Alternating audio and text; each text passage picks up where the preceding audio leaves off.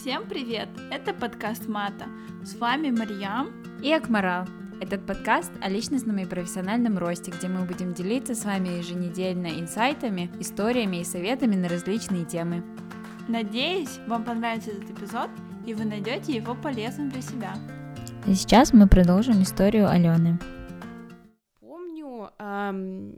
я стою с моим на тот момент парнем, будущим мужем, на станции метро Истхэм в середине октября. Я его обнимаю, и я думаю, вот если мне дадут отказ из Credit Suisse, я буду до последнего бороться, чтобы получить работу здесь и остаться с ним, потому что за отношения с ним стоит бороться. И тут же через минуту после этого мне прилетает письмо, от Credit Suisse со словами, что you missed the offer by a narrow margin, то есть вам чуть-чуть не, не хватило, чтобы получить предложение о работе. И у меня вся моя вселенная разлетелась на куски, потому что я очень сильно надеялась на это предложение о работе, и я правда верила в то, что у меня все, все получится и все будет хорошо. А, и для меня это был, а, честно говоря, даже в какой-то степени удар в спину. То есть я настолько была лояльна а, к компании на протяжении всей моей стажировки, и, я отказа от них, ну, ну, совершенно не ожидала. Но это научило меня тому, что нельзя складывать яйца в одну корзину. Вот, поэтому это был очень-очень важный урок. Но каким-то чудом, спустя неделю после того, как они мне прислали отказ, мне перезвонила э, рекрутер и спросила меня, интересуюсь ли я еще в, в позиции, интересна ли она мне до сих пор. Я ответила да, и мне сделали предложение о работе, то есть кто-то либо в списке до меня отказался, либо им выделили бюджет на большее количество людей. Я не знаю, что произошло, но а, все-таки они мне сделали предложение о работе. Конечно же, это было неимоверное счастье, потому что а, начинать искать работу, опять проходить все круги ада, эти тесты, собеседования, еще собеседования. И нетворкинги у меня на, тот момент не было сил, Поэтому я с радостью приняла предложение о работе, и вот э, в 2017 году, в сентябре 2017 года я вышла на работу в Credit Suisse, и я там нахожусь до сих пор, то есть уже два с половиной года. Кажется, вселенная хотела тебя проучить. Да, меня вселенная, слава богу, что она меня проучила с таким этим сюрпризом в конце, но это правда был а, огромнейший урок, очень важный урок, никогда не складывать яйца в одну корзину, это вообще нужно и иметь все план на ус. Б. Да, всегда нужно обязательно иметь план Б. Алена вообще очень интересный человек, я всегда со стороны наблюдаю за всеми ее миллион тысячами хобби. Она увлекается sustainability, у нее когда-то был блог э, э, о Indian cuisine, э, индийской кухне, она там готовила очень аутентичные индийские блюда, вела блог одно время, и сейчас э, Алена увлеклась э, визажем. Расскажи, пожалуйста, как ты пришла к визажу, почему именно визаж, и такой это очень интересный скачок, то есть ты работаешь в такой очень corporate environment, и ты хочешь в дальнейшем полностью уйти в визаж, почему и как ты к этому пришла? Это тоже очень интересная история. У тебя все истории интересные. У меня год тому назад на работе сложилась очень сложная ситуация. Значит, как сказала Акмарал, когда ты являешься частью graduate scheme, как правило, это влечет за собой ротацию внутри компании, то есть тебя перекидывают из отдела в отдел. Я работаю в IT отделе Credit Suisse, то есть я пошла работать более-менее по специальности в технологии, и закончив мой первый год graduate scheme в отделе, который сейчас называется Bank User Support Services, то есть это внутренняя служба поддержки внутри банка, именно сотрудников банка. Я в августе 2018 года перешла работать в команду, которая называется AES, это Advanced Execution Services, а, то есть это трейдинг при помощи алгоритмов, высокоскоростной трейдинг. И я выполняла там функцию саппорт, то есть, опять-таки, служба поддержки, но это был так называемый frontline support, то есть ты находишься на самой передовой первой линии, и если с системами трейдинга что-то шло не так, а их там было очень много, то я была, я и мои члены команды, это были те люди, которым трейдеры шли в первую очередь, спрашивали, что конкретно идет не так. Это достаточно сложная работа, потому что ты живешь практически в том же самом стрессе, в котором живут трейдеры, работаешь те же самые рабочие часы, платят тебе при этом, ну, достаточно существенно меньше все-таки, потому что ты не, не являешься, так сказать, client-facing, то есть ты не работаешь напрямую с клиентами, но ответственности точно так же, потому что ты можешь кликнуть не там, и ты можешь стоить банку денег, и у меня однажды сложилась такая ситуация, правда, я стоила всего 63 доллара, то есть моя ошибка была не настолько большая, но это было, но именно ожидание того, сколько конкретно денег э, ты стоил банку из-за своей ошибки, вот именно это ожидание, чтобы услышать эту цифру, это было, наверное, самые страшные полчаса в моей жизни, это было просто ужасно, и вот я конкретно с таким стрессом, когда ты находишься вот в таком режиме по 9 часов в день, при этом ты э, в офисе находишься с 6.30 утра, уходишь ты, как правило, в 5 часов, в 5.30, иногда в 6, а даже в 6.30, потому что там что-то не так идет, нужно чем-то помочь, т.д. и т.п. Это правда очень сложно, и я искренне восхищаюсь теми людьми, которые могут так жить, но я, к сожалению, с таким э, не справляюсь, и э, это не хорошо, не плохо, мы все разные, и я, например, справляюсь с другими типами стресса, то есть я, допустим, могу работать на каком-то проекте на протяженном количестве времени и его тащить, и мне, в принципе, будет норм, но каждый день жить так, как будто бы ты... Э, на пороховой бочке? Да, как будто бы ты на пороховой бочке. Нет, это вообще было совсем вот не в кайф. И на такой тип работы подходят двое людей, либо конкретные пофигисты, которых вообще ничего не выбит из колеи, то есть им вот вообще все равно. Они пришли, они делают спокойно свою работу, и им плевать там, они кликнули там, кликнули не там, они спокойно это все там в голове э, обдумывают себе, делают выводы и идут дальше.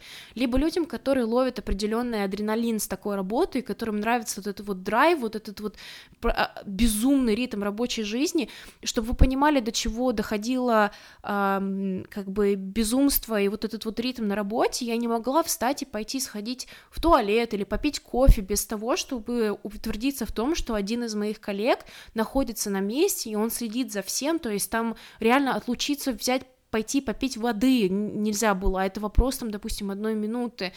И это обосновано в силу того, как работает тот отдел, но я уверена, что многие меня поймут, когда я скажу то, что это очень сложный ритм жизни, и в нем достаточно тяжело все-таки жить. То есть ты от этого действительно должен ловить какой-то определенный кайф.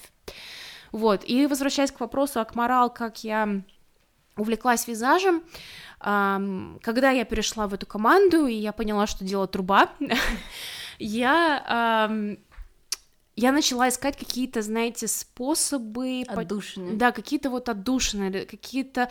какую-то возможность почувствовать себя более счастливой каждый день, и однажды на ютубе я наткнулась на видео Джеффри Стара абсолютно рандомно, и я включила его видео, посмотрела, э, какие он делает макияжи, а, как правило, он делает достаточно что-то очень сложное, очень яркое, очень красивое, то есть технически э, сложные какие-то э, макияжи, и я подумала, ну не может быть оно так сложно. Ну вот э, оно, оно на самом деле действительно сложно, но я подумала на тот момент, это не может быть так сложно, я могу просто взять кисточку и начать это делать, этому учиться.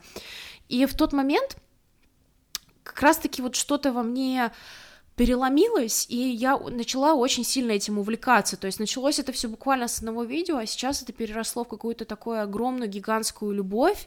А, и получается, я этим делом увлекаюсь уже полтора года.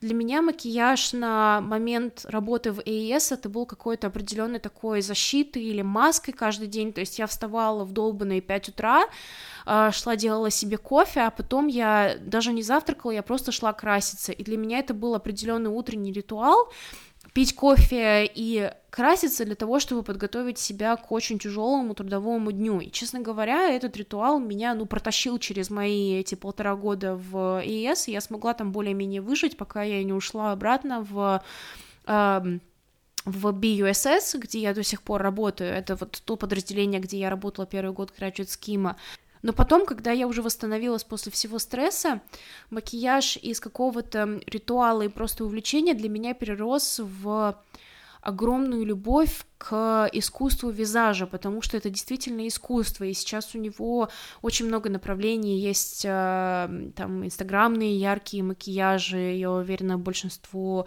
э, и слушающих так или иначе хотя бы раз это видели, есть макияжи какие-то более натуральные, есть макияжи для красных дорожек, для кино, э, это настолько широкое огромное поле э, выражения себя и способа создания какой-то истории, и вот я не могу этим не восхищаться, и вот меня, как, как говорится, like, my heart is calling, мое сердце зовет, то есть это то, чем я действительно хочу заниматься, и что мне интересно, и я могу об этом говорить просто часами до посинения, потому что для меня это, ну, действительно, нечто совершенно прекрасное и что-то очень техничное в то же время, потому что э, у макияжа есть своя теория, есть свои техники, есть какие-то свои правила, то есть э, э, взять просто так на, допустим, когда ты делаешь макияж на ком-то, просто так тяп-ляп, э, как бы из человека можно так и урода сделать, то есть нужно реально думать, что ты, что ты делаешь, и,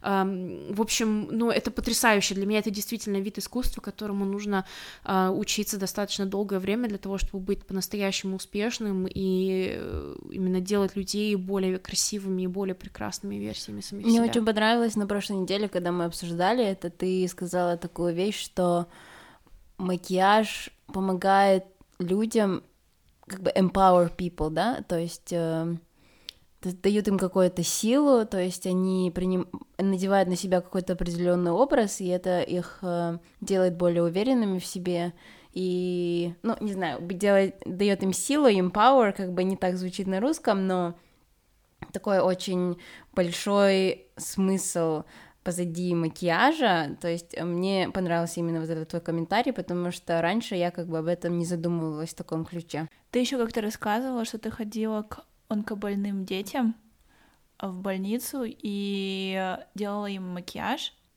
То же самое делала популяр... популярная визажистка а, Гуар, то есть она находила людей, у которых рак или какие-нибудь другие-нибудь болезни, и а, доставляла им позитивные эмоции. Что ты чувствовала, когда ты их красила? Um, я, я сейчас сделаю небольшую поправочку. Э, это были не совсем... Я, я работала действительно с онкобольными детьми в больнице, но макияж я делала более взрослым подросткам. А. Вот. И там девчонки были э, ну, у нас мы не имели права спрашивать, что у них, мы, честно говоря, не знали, по какой причине они лежали в, в больнице, вот, но а, как бы у них перспектива была провести Рождество в больничной палате, вот, и, собственно говоря, мы делали этот большой праздник, в том числе и для маленьких детишек, у которых очень серьезные заболевания, и для девчонок постарше, для того, чтобы как-то принести им в эту атмосферу праздника. А, и вот ей-богу, я, опять-таки, я на данный момент не профессиональный визажист, я учусь, и мне еще очень-очень много учиться, но а, вот увидеть какой-то восхищение и радость в глазах э, девчонок в возрасте там 15-16 лет, когда ты э, сделал достаточно простую работу на них, то есть я им красила я им делала исключительно макияж глаз, я не делала макияж лица, э, но даже вот когда делаешь такую какую-то относительно несложную работу на них, и то, как они кайфуют от процесса Эм, когда ты с ними взаимодействуешь, то есть я не просто так там подбирала им какие-то тени и красила их, я их просила там, расскажите, что вы хотите, что вам интересно, там, показывала им палетки, они выбирали какие-то цвета, и вот этот вот сам процесс создания их образа, он приводил их в такой невероятный восторг, от чего в невероятном восторге была я, и в невероятном восторге были все окружающие, это вообще совершенно непередаваемое чувство, потому что ты понимаешь, что ты сделал очень простую вещь, ты потратил полчаса своего времени, но при этом ты сделал человека просто невероятно счастливым. Там девочки убегали, говорили, ой, пойду позвоню маме, я так классно выгляжу, ой, надо в селфи забацать в Инстаграм, я такая клевая. Я вот думаю, ну вот реально, я, я даже еще не профессионал, и тут такой, такая буря эмоций от э, девочек в подростковом возрасте, особенно когда, знаете, подростки очень нежный, очень да. сложный возраст, там все что угодно может настроение испортить, а тут они сидят, кайфуют и радуются жизни, ну, ну просто непередаваемо. Это что-то невероятное. Им а, каждый раз, когда я делаю кому-то макияж, э, как бы сейчас я это делаю абсолютно бесплатно, я в основном практикуюсь на друзьях, но если им реально нравится и а, они в восторге от того, что на них я создаю, для меня это ну, такая неимоверная дикая радость, потому что я обожаю вот процесс создания образа на ком-то, и если еще этому человеку нравится конечный результат, ну это просто кайф, это такая это работа полная отдачи. Я прекрасно понимаю, что любая работа с клиентами, то есть в, клиент, в среде клиентского сервиса, будь то визаж, маникюр, прически, т.д. и т.п., там как может быть и отдача позитива, такая отдача негатива, то есть можно вполне наткнуться на людей, которые тебе настроение испортят и, э, извините за выражение, говна в кашу подкинут, то есть э, это, это вполне нормально, это просто издержки работы, но тот позитив, который ты получаешь от людей, когда ты э, как бы создаешь новый образ на них и, может быть, открываешь для них какую-то новую сторону себя, это вообще ни с чем не передаваемо. На самом деле очень круто слушать, когда человек реально чем-то так увлечен, как ты увлечена визажем, и по тебе видно, ты прям горишь, ты готова в этом говорить сутками, поэтому спасибо большое, что ты поделилась своим э, увлечением. А, я думаю, мы будем переходить э, к нашим э, традиционным вопросам. Я бы сказала, это один из моих любимых вопросов. Любимый провал, который стал ключевым в твоей карьере, положительно повлиял на твой дальнейший путь. Я бы сказала бы не просто... Не обязательно карьера. Да, не обязательно а... карьера, а просто в жизни. Что... Чему ты рада, что у тебя не получилось? Прости. Наверное, наверное, вот два момента. Первый — это на втором курсе, когда я пыталась получить стажировку, у меня ничего не получилось, потому что это научило меня тому, чтобы внимательно э, изучать вообще э, то, куда ты идешь, то, ты куда пытаешь пробиться, то есть изучать именно правила игры, потому что у всего, чего ты пытаешься добиться в этой жизни, что, что бы это ни было, будь то там университет, работа, наверное, за исключением каких-то там личных отношений, но все, что связано в каком-то амбициозном карьерном плане, у, у всего есть какие-то свои определенные наборы правил, и им, как правило, нужно следовать для того, чтобы достичь этой цели. А, и вот меня, собственно говоря, вот тот провал на втором курсе, он меня научил именно внимательно относиться к, эм, к моим каким-то следующим шагам и э, не стесняться спрашивать окружающих людей и просить о помощи. То есть э, в, на втором курсе мне очень помогала как раз-таки Анфиса, которую я упоминала ранее, потом э, был специальный карьер-адвайзер, это человек, который помогает с поиском работы в UCL, в моем университете. А, и, собственно говоря, эти люди, они меня наставляли, помогали, ну и плюс на моих собственных ошибках я тоже научилась. Потом, наверное, следующий момент, это как раз-таки, когда мне сначала отказали вместе на Graduate Scheme, это не складывать э, яйца в одну корзину, и всегда продумывать план Б, обязательно продумывать план Б. А, и вот самое-самое самый большой урок за последние несколько лет моей жизни это как раз-таки была работа в трейдинге в AES Advanced Execution Services. Кстати, можете погуглить, если вам интересно. У Credit Мы можем Suisse добавить в этот шоу notes. В, в Credit Suisse на сайте есть информация. Это high frequency трейдинг или это какой? Или это алгоритм? Algorithmic trading. Окей. Okay. Um, тот опыт, он был очень сложный и очень тяжелый. Я очень долго восстанавливалась после этой работы, потому что там было все не так просто, что я один-два дня пожила в стрессе и потом сбежала. Я жила в этом диком стрессе на протяжении девяти месяцев, и, конечно, это на меня очень сильно повлияло.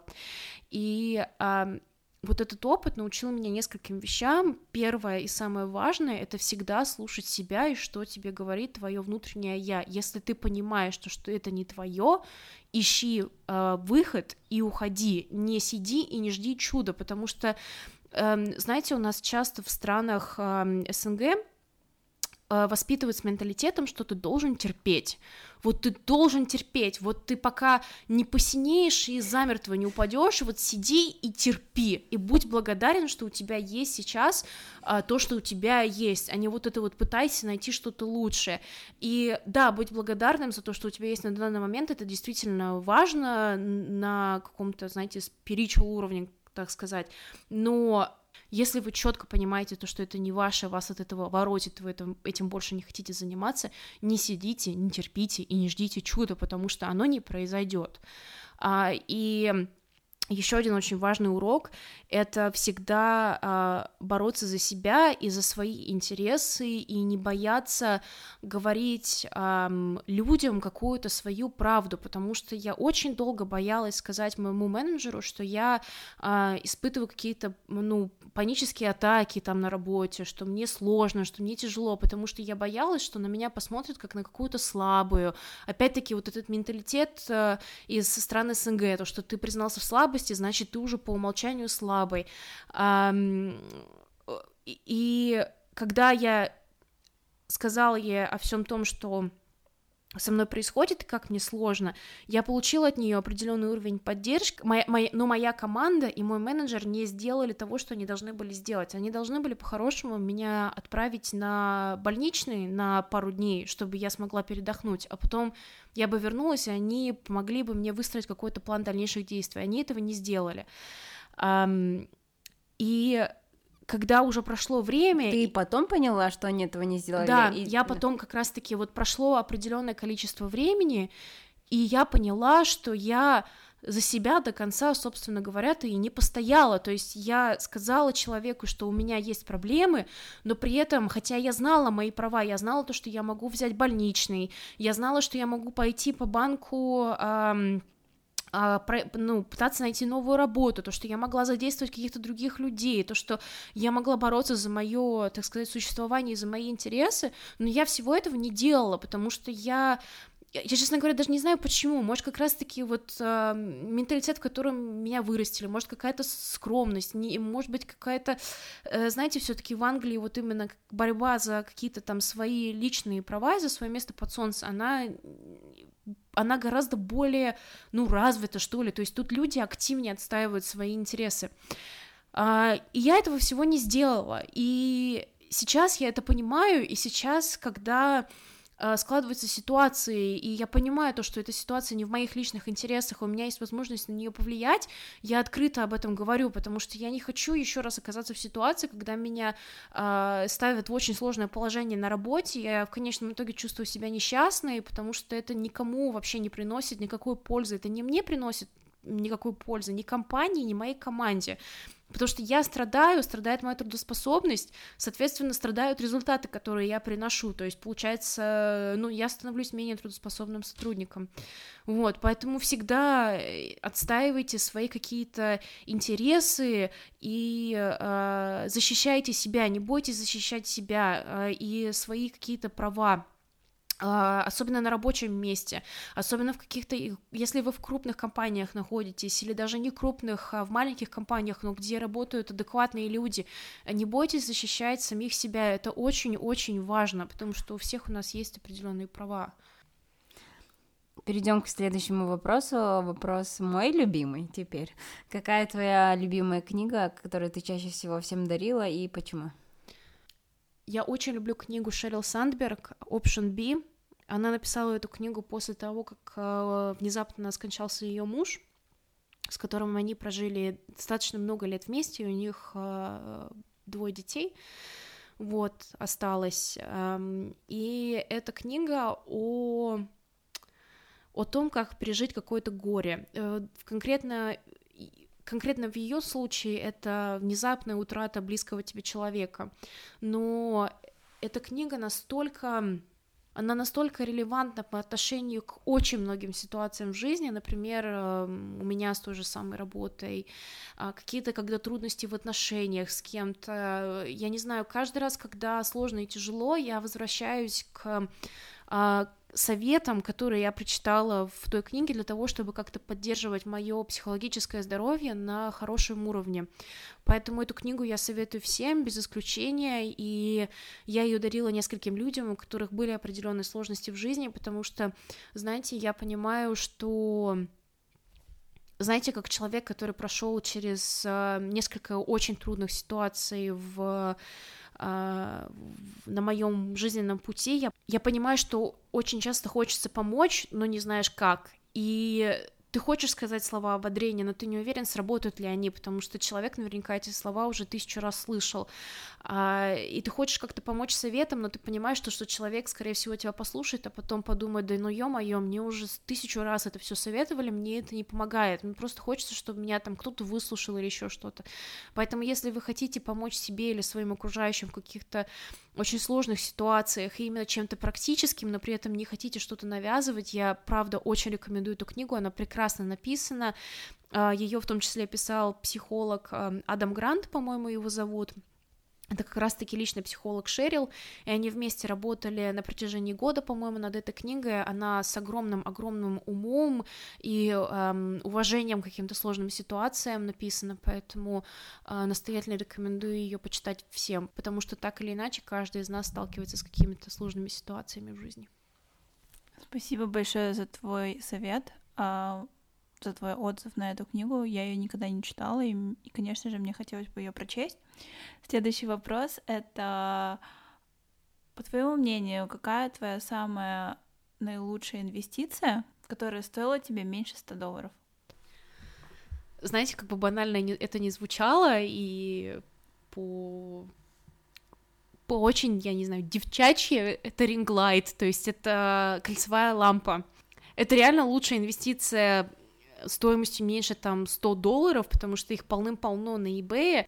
Но насколько же проще жить, когда есть кольцевая лампа большая, которая дает много кажется, света. Сейчас мужики будут слушать и думать, что за хрень? Что это такое? Сейчас объясню почему. Потому что, опять-таки, я думаю, многие меня поймут, кто когда-либо жил в Великобритании, но в этой стране почему-то нет нормальных люстр и нет О, нормального да. освещения. Это невыносимо. А для меня, как для человека, который сам красится э, каждый день там на работу и, допустим, красит друзей, когда нет нормального освещения, я не вижу, что я делаю и какого оттенка я там растушевываю тени и как это выглядит на глазах, ну, это очень сложно, и получается в конечном итоге, ну, как минимум, некрасиво, вот, и когда есть нормальный кольцевой свет, который дает достаточно света для того, чтобы понимать, что ты вообще делаешь со своим лицом или с лицом другого человека, э, живется гораздо существенно проще и веселее. Очень классный совет. А, мне недавно подарили... Что? Что не так? Совет бомба! Я подальше кого-то там увидела. Да, пожалуйста. Спасибо, что поделилась своей инвестицией. Мне недавно подарили зеркало. Я очень серьезный инвестор. А вы тоже банкир. Понимаете ли, я в банке работаю, я знаю, во что вкладывать деньги. Да, и мне подарили зеркало, и по краям там есть свет. Я с тобой полностью согласна. Да, можешь мне тоже такое купить? Да, купи. Ну ладно, перейдем к следующему вопросу. Твоя самая любимая твоя привычка? За что ты сама себя благодаришь? Я не знаю, можно ли это отнести в классификацию привычек, хотя мне потребовалось э, выработать э, этот навык, это слушать саму себя. И тут дело даже не в каком-то, знаете, поверхностном э, поведении, когда ты, допустим, э, я хочу пончик, и ты пошла и съела пончик, то есть... I'm getting deep here. Тут все гораздо глубже. Uh, so deep that you can't even see me, guys, but... Um, тут все на самом деле гораздо uh, глубже и серьезнее. Дело в том, что очень э, многих, э, как мне кажется, особенно девочек, воспитывают с самого детства со словами там «слушай старших», «будь прилежной», «не расстраивай кого-то», «не веди себя так», там э, «мне это делает больно». И я, не поймите меня неправильно, я очень люблю и очень уважаю моих родителей и старшее поколение, это люди, которые нас выросли, но тут дело вот в чем, мы вырастаем вырастаем с этой эм, как бы системы поведения в голове, когда мы боимся что-либо сделать, э, чтобы не задеть чувства других. И это плохо на самом деле, потому что э, мы так всю жизнь можем прожить ради других людей и ради того, чтобы другим людям было хорошо с нами и классно и удобно. Но мы так не живем для самих себя, а живем мы все-таки это наша жизнь, нам ее проживать, и это наш путь, это наш выбор. Эм, Поэтому мне лично потребовалось а, а, несколько лет для того, чтобы приобрести какую-то уверенность в себе и приобрести какой-то собственный голос и научиться его слушать и слышать и относиться к нему очень-очень внимательно. То есть а, по-настоящему зауважать себя и свою личность как человека и а, именно стремиться к тому, чего хочу я и чего а, хочет моя там моя душа и и следовать моим каким-то личным интересам. И опять-таки это не значит, что нужно перестать уважать там всех окружающих, делать все, что я хочу и а, там я не знаю идти там выколачивать окна или еще что-то. Нет, это не то, что я имею в виду. Я имею в виду именно именно эм, понимать себя как человека и проживать свою собственную жизнь так, как вы прожили ее вы, а не так, как другим людям удобно. Я думаю, это уже звучит как совет, который бы ты дала людям. Но если ты хочешь что-то еще добавить к нашему последнему вопросу о том, какой бы ты совет дала именно молодой девушке, э, которая сейчас находится в поиске себя. Um, ну, вот отчасти можно взять то, что я говорила а, ранее про привычку. Давай я поставлю туда вопрос вот так. А что делать, если ты не слышишь себя? Есть такие люди, которые не знают, они, то есть, пытаются и в поисках. Мне кажется, еще особенно в возрасте, когда ты, когда ты подросток еще. Это очень сложный вопрос, и я знаю достаточно большое количество людей, которые сталкиваются с тем, что они не знают, а, чего они хотят, и на самом деле это распространено и среди более взрослых людей, не только подростков. Я бы, наверное, сказала, и я думаю, это прозвучит сейчас очень банально и не супер полезно, но все-таки, наверное, меня дослушайте. А, я бы сказала, ищите, а, ищите как, как угодно. Тут даже дело не в том, чтобы все бросить, уехать в Шаолинь, стать монахом и там пытаться найти просвещение, а пробовать себя в разных вещах, а, во всем, чем, во всем чем угодно. Вот все, что вам нравится, все, что вас зажигает, пробуйте себя в этом. А, и если это действительно вам доставляет огромное гигантское удовольствие, то подумайте о том, как вы это можете превратить в дело своей жизни, в свою карьеру.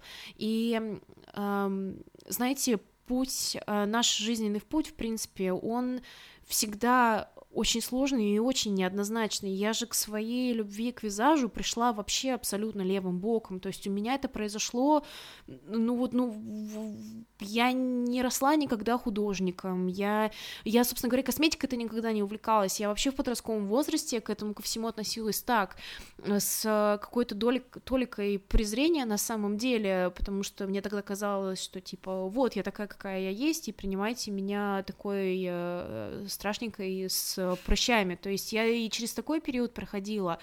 Вы никогда не знаете, когда что-то вас щелкнет, и вы поймете то, что это ваше признание. Поэтому не, останавливайтесь и не сдавайтесь. И знаете, наверное, еще, наверное, не бойтесь не бойтесь, потому что если вы действительно стараетесь и вы вкладываете э, свои силы в то, чем вы занимаетесь сейчас, даже если, может быть, вам это не особо сильно нравится, или это вызывает у вас гигантский стресс, как, например, это было у меня, на самом деле оно того в конечном итоге будет стоить. А, очень многие уроки, которые мы выносим из из жизненных ситуаций, они приходят именно очень сложным, очень тяжелым путем, но а, оно, оно правда в конечном итоге будет того стоить, честно. Я знаю то, что иногда может быть очень-очень-очень тяжело, тяжело до такой степени, что уже не знаешь, хочется на стенку лезть и выть в подушку. Я и в таких жизненных ситуациях бывала, но самое главное это все перетерпеть и искать выход. И вот, наверное, вот в этом процессе, в поиске вы найдете и обретете себя и то, кем вы действительно являетесь. Какие золотые слова. Мне очень понравилось, что в, нашем, в нашей дискуссии было как раз то, как мы себя позиционируем как подкаст, то есть было и про твое профессиональное, и про личностное развитие. Спасибо большое за твое время. А, мне кажется, этот эпизод получился прям очень insightful. А, очень глубокий, душевный, также очень искренний. Поэтому спасибо, Алена, и те, кто послушал до этого момента, тоже молодцы.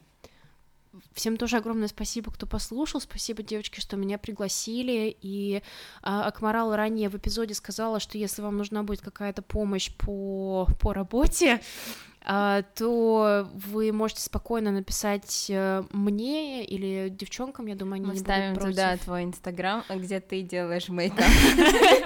Но, но если даже вы не интересуетесь макияжем, а просто вам интересно то, как работает система образования в Англии или поиск работы, то обязательно не стесняйтесь, пишите, или, в принципе, если эм, нужно будет с кем-то поговорить, пожалуйста, правда, пишите, я всегда очень рада помочь, я эм, была в, в ситуации, ситуации людей, которые ищут работу, в ситуации людей со сложными ситуациями, в принципе, поэтому я, правда, всегда очень-очень рада помочь, выслушать и как-то поддержать.